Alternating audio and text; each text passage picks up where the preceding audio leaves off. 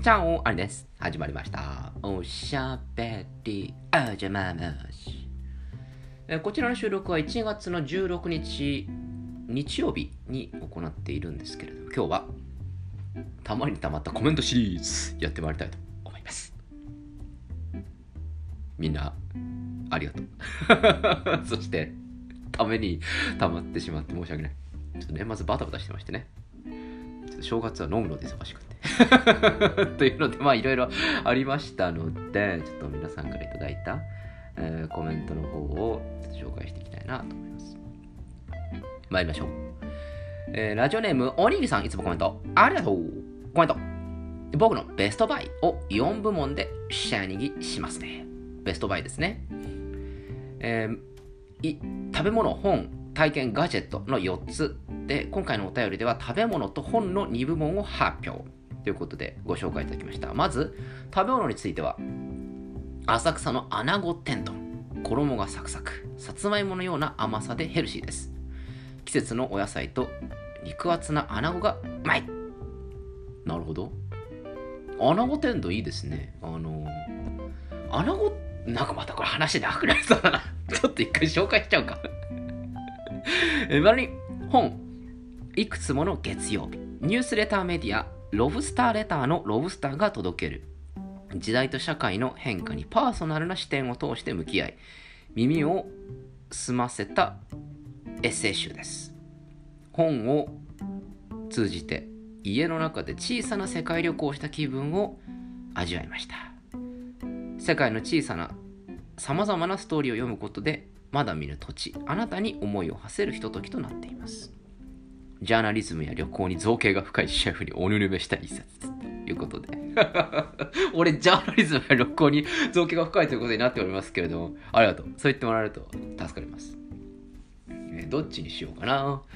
穴子にしようかな？ジャーナリズムにしようかな？穴子だな。本当はここで穴子さんのモノマネをしたいんですけど、ちょっと今日はあの若干酒焼けをしているので、あの、モノマネができないんですけれども、穴子について語りましょうか。あの、穴子って、いわゆる、あの、江戸前の魚ですよね。江戸っ子ってなるとやっぱ穴子じゃないですか。うなぎと穴子ですよね。あの、さばき方もだいぶ違うらしいです。で、あの東京湾でもこう穴子がいっぱい取れるっていうので、昔からあったそうですけれども、穴子ってのはなんであんなにうまいんですかね。あの、あの、穴子のうなぎ、あうなぎじゃん、穴子のうなぎってなんだよ。穴子の天ぷら。私も結構好きでね、食べるんですけれども、あったら食べるようにしてるんですけれども、僕はあの、穴子はですね、あの、あの、煮詰め？いわゆるあの、穴子のお寿司あるじゃないですか。あれの、あの、米がない版が好きなんですよ。穴球っつってね。穴子とあキュウリの千切りがこうちょっとこうあるやつをそれを寿司屋でこうつまみながらこうビールを飲むってのがうまい。あった本当に。33なのっていうような感じの飲み方をしてるんですけれどもあれうまいんですよ。ぜひおにぎりさん今度あの穴球やってみてください。それでねエビソン流し込むいいんですよ。どんどん参りましょう。こんな話をしてると多分今回はコメントシリーズだけで1週間になってしまう。どんどん参りましょう。ラジオネームおにぎりさんいつもコメント。ありがとう。ベストバイ続え体験部門はダイビングです。おおこれはそうですよね。おにぎりさんはダイビングという風な新しい僕の中での発見ですけども。初めて潜った時は寒さと機材の重さから続けないだろうなと思いましたが気がつくと月に1回潜るほど夢中になっていました。へええー2つの理由でダイビングにはまっていきました静かな海底で漂うこと。うんうんダイビング後の漁港ランチ、特にアジフリア。飲み子ダイバーさんがいたら語り合いたい。ということで。チナ。えー22年1月から潜水あ潜水特殊捜査隊が舞台の日曜劇場 DCU が楽しみということで。あのおにぎりさん、寒いの超苦手じゃないですか。あのでも、それを上回るぐらいに静かな海底で漂うというのはいいっていうことですかね。ええまあ、あの、こちらの放送でもやっぱやってるんですけれど、やっぱ僕、歴史が怖いんでね。あの、ちょっとタイミングがちょっとできないんだけれど、極力、あの、水には近づかないように僕はしているところがありますね。えー、ベストバイダイビングなんですね。いいですね。えー、続々ベストバイシリーズ、おにぎりさん。またまたコメント、ありがとう。最後にガジェット部門をシェアします。ガジェット部門は骨伝導イヤホンです。音声コンテンツのヘビーリスナーである僕にとって毎日の生活に欠かせない相棒となりました骨伝導イヤホンをこめかみに装着して頭蓋骨に音の振動を直接伝えることによって耳や鼓膜を介さずに音を届けることができ耳が塞がらないんです耳への疲れも軽減されて心地よくシェフのお声を聞いていますよ。ということで。最近なんか流行ってますよね。骨伝導イヤホン。すごくこうあの直に来るっていうので聞きやすいっていうふうに伺ったことがあります。あのいわゆるなんか最近よく見ませんか？あの白いなんか耳のところにちょこんって乗ってるだけのあのイヤホンをしてる人すごく多くないですか？なんかあれ落ちそうな気がするんですけどあれ落ちないんですか？大丈夫なんですかね？とかってすごい変な心配をしているんですけれども。あのまああまり特定されないような範囲でお話をしますけれども、うん、骨伝導の話をすると私の親父が、えー、昔某職業あ某あの業界でですね仕事をしてあの、比較的耳が聞こえづらい方に対してオーケストラを聴かせようというそういうまあある公益事業みたいなものがありましてその公益事業のまあプロデュースみたいなことを親父がやっていたんですけれどもすごく良かったと言ってました、えー、私の父親曰く自分が今まで仕事をしてきた中で一番良かった仕事だったなというふうに言っています、えー、耳が聞こえづらい人たちにオーケストラを聴こ聞いてもらうと。で、その楽団員の人たちも頑張ってやるし。で、それをどうやって聴かせるかっていうと、その骨伝導の装置を使って、えー、コンサートホールで聴いてもらうっていう、そういう、まあ、プロジェクトがあったそうで、やったそうなんですね。すっごく観客の皆さんは初めてオーケストラっていうものを骨伝導を使って聞いてすごく感動していたとあのお客さんたちが感動していたし楽団員さんもこういう形で携われてよかったとそれをこう裏方としてプロデュースできて自分も楽しかった。よかった。あの仕事だけは俺は誇れる仕事だってたまに酔っ払うとしてしてます。なのでここから骨伝導の話を聞くとあの私の父親の偉業をですね思い出すんですね。いい装置というかいいテクノロジーがあるんだななんていうのを毎回その骨伝導の全然脱線しましたけど。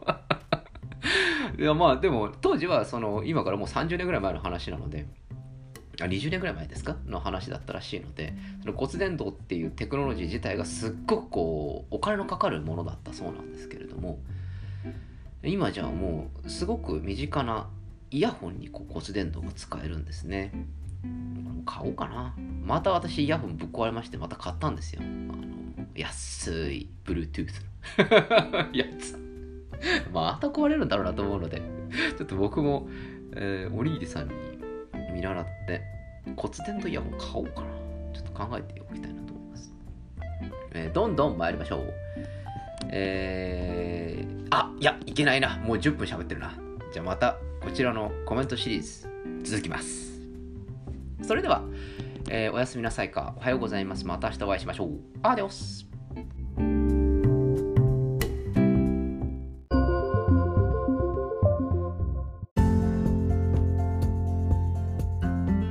アデオスからのチャオあれです。今日は、ね、前編後編を1回にやってみようかなと思いました。コメントシリーズ続きやってまいりたいと思います。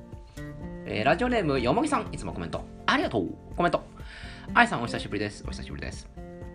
課題と授業に追われて最近は放送を聞けていなかったのですが、冬休みに入り、今全部聞き終わりました。ありがとう。えー会合があったんですね。次回開催があれば、私もぜひ参加したいです。私からお誘いしたいのですが、他に呼べる方がいなくて、差し飲みになってしまうので、Twitter か放送で参加者を募集していただけると助かりますかこれ。さて、私の考える今年の MVP は、私の失恋を励ましてくれた回です。コメント後、すぐに放送で取り上げていただいて、とても救われました。その後、彼から元気、心配だよ、会いたい、など、何度か連絡が来たのですが、放送で別れて正解だと。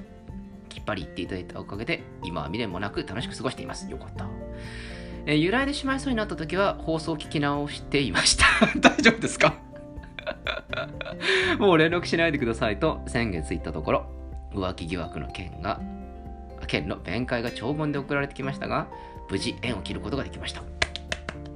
ありさん、コメントで励ましていただいた飲み子の方、本当に感謝しております。ありがとうございました。今年もあと少しですね。来年も放送を楽しみにしています。良いお年をお迎えください。ということで、もう新年です。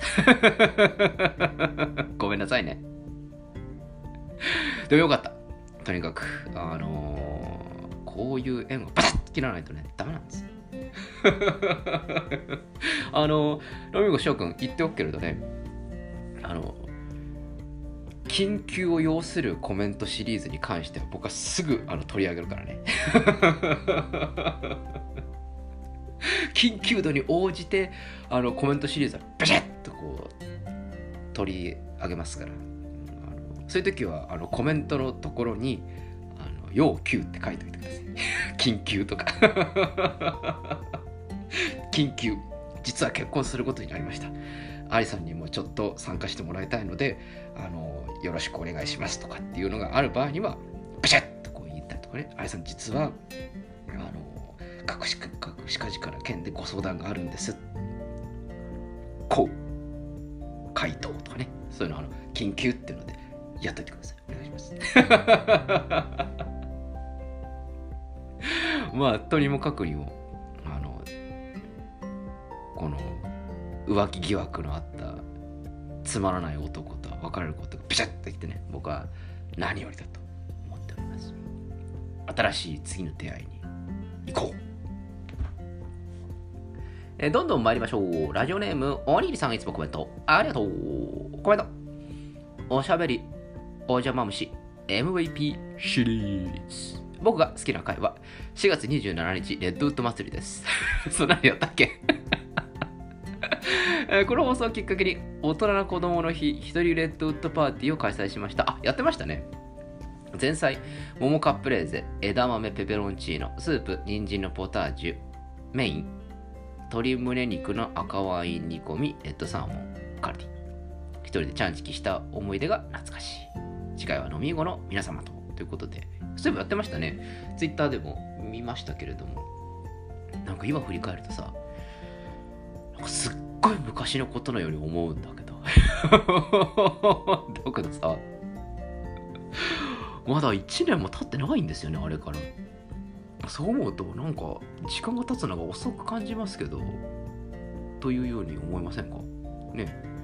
なんかすっごい昔に俺レッドウッド祭りのおにぎりさんのあの画像を見た気がするので。なんか1年経つの遅えなとこれを見ると思います。レッドウッド祭りが MVP だと。でさらにおにぎりさん番外編。おしゃべりお邪魔虫 MVP シリーズ。僕にとっては2020年12月30日ツイキャスオフ会です。あやりましたね。あるシェフ飲み子の皆さんとコメント欄でちゃんと来た夜が懐かしいコメントシリーズでの時間差コミュニケーションではなくその場で井戸端会議できた感動は今でも覚えていますよ。ということでやりましたね。あの確かマフラーの話をしたんじゃなかったかな。マフラーをこう巻いていたやつがいたうんぬんみたいなカップルでうんぬんみたいなそのような話をしていたような気がしますね。でもな僕も恵比寿飲みながらやってたからちょっと忘れちゃったけど。やりましたね。またちょっとこう、ね、対面での関わり合いがなんか難しくなりそうな気配がこう、ヤフーニュースとかを見ているとあるじゃないですか。なので、今度電波を使ってやってみますか。で、外に出てもいいよっていうような感じで解禁されたらば、またみんなでオフ会だよ。やっていこうじゃないか。えー、どんどん参りましょう。ラジオネーム、おにぎりさん、いつもコメント。ありがとう。コメント。今年中に言っておきたいこと。まあもう去年なんですけど、ごめんなさい。オイルヒーターを購入したのですが、もっと早く出会えばよかったです。暖かさは大切。オイルヒーターいいらしいね。あの職場の人もですね、オイルヒーター買ったって言ってすっごいいいらしいんですよ。言ってました。だけど、転勤族にとっては大変らしいよ。のオイルヒーター持っていくのも大変だし、捨てるのも大変だし、あのオイルを全部抜き切ってからじゃないと移動もできないし、捨てることもできないし、すっごい大変なんだって言ってました。コメント熱海の別荘シリーズ別荘で飲む札幌ビール想像しただけでうまいと叫んでしまいました。ごめん。もしおしゃべりお邪魔オフ会を開催するのであれば、熱海の海の幸をルービーとワインで流し込みたいです。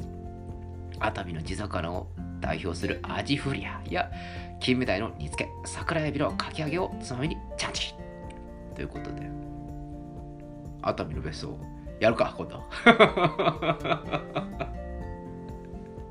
熱海の海をこう一望しながら見下ろしながらいるか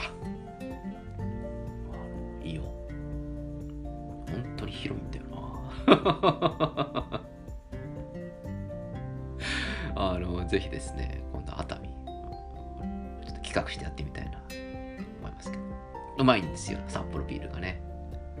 あの冬に行かないとまた行けないんだね。あの冬あの薪ストーブ暖炉がねこうあってねそこでこう火を見ながらこうゆらゆらする火を見ながらこうビールを飲むのがいいんだよね。僕も年末にあれやってよかったなってすっごい思いました。今度みんなでパーリーだな。えー、どんどん参りましょう。ラジオネームアニリさんいつもコメント。ありがとう。コメント。今年最後のグチーズ。明るさの裏側のお話を聞いてフランスの哲学者アラン先生の名言。上機嫌の波はあなたの周囲に広がりあらゆる物事をあなた自身をも軽やかにするだろう。を連想しました。僕は意志よりも自分の気分に流されてしまいついつい不機嫌になってしまい周囲に気を使わせてしまいます。ご機嫌は意志であるをモットーに2022年は笑顔が多い1年にします。追伸。フシャイは周りを明るくする力を持っていると思いますよ。お声を聞いているだけで一人で笑顔になっていますもん。ということで嬉しいですね。そう言っていただけるととっても嬉しいな でもね俺思うんだ。それと同じぐらいの人数が俺の声を聞くだけで不快に思ってる人もいるんだと。でも俺いいんだ俺。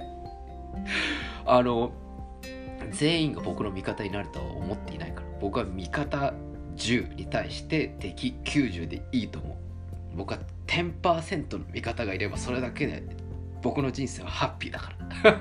そして僕はその10%の人たちをハッピーにできるような人生であり続けたいと僕は思っている。年の1年はそんな感じにしていこうかなと思いますそれから、えー、ついつい周囲に気を使わせてしまう不機嫌になってしまうなので今年は笑顔が多い1年にしますということで頑張ってくださいあの笑う角には服着たるってのは本当にその通りだと思いますので、そんな一年にしてもらいたいなというふうに思います。えー、どんどん参りましょう。ラジオネーム、おにぎりさん、いつもコメント。ありがとう。コメント。戦隊トーク。お話を聞いていて、平野啓一郎先生が唱える文人主義を連想しました。すごいですね。なんか、どんどんなんかモダニズムのような、あの、こ難しい話になっていきますけれども。えー文人とは自分の中にはいくつもの人格が存在し会う人立場環境によって自分のキャラクターが変わる時にはあえて変えているという概念です。一時期本当の自分とはとぐるぐる迷路に迷い込んでいたのですがこの概念と出会えて心が軽くなりました。本当の自分探しではなく、えー心地よい自分でいられる関係性を育みたいと一歩前へ。ということで。そうですよね。人間ってのはあの仮面をかぶってるようなもんですよ。家族に見せる自分。恋人に見せる自分。友達に見せる自分。会社で見せる自分。まあペルソナパーソナリティの語源と言われていますけれども仮面なんですよね結局は。でその仮面をかぶることがなんかあたかも悪いことのように思いますけれども実はの社会においてはこう仮面をかぶる方がいいっていうね。そういうことですよ文人主義っていうのは。私はそう思っております。えーまだまだコメントがあるんですがさすがにですねあの長くなりすぎちゃうかなと思いますのでここでまた明日に続けていきたいなと思います。今日ちょっと特別編でございます、えーそれではおやすみなさいか。おはようございます。また明日お会いしましょう。アディオス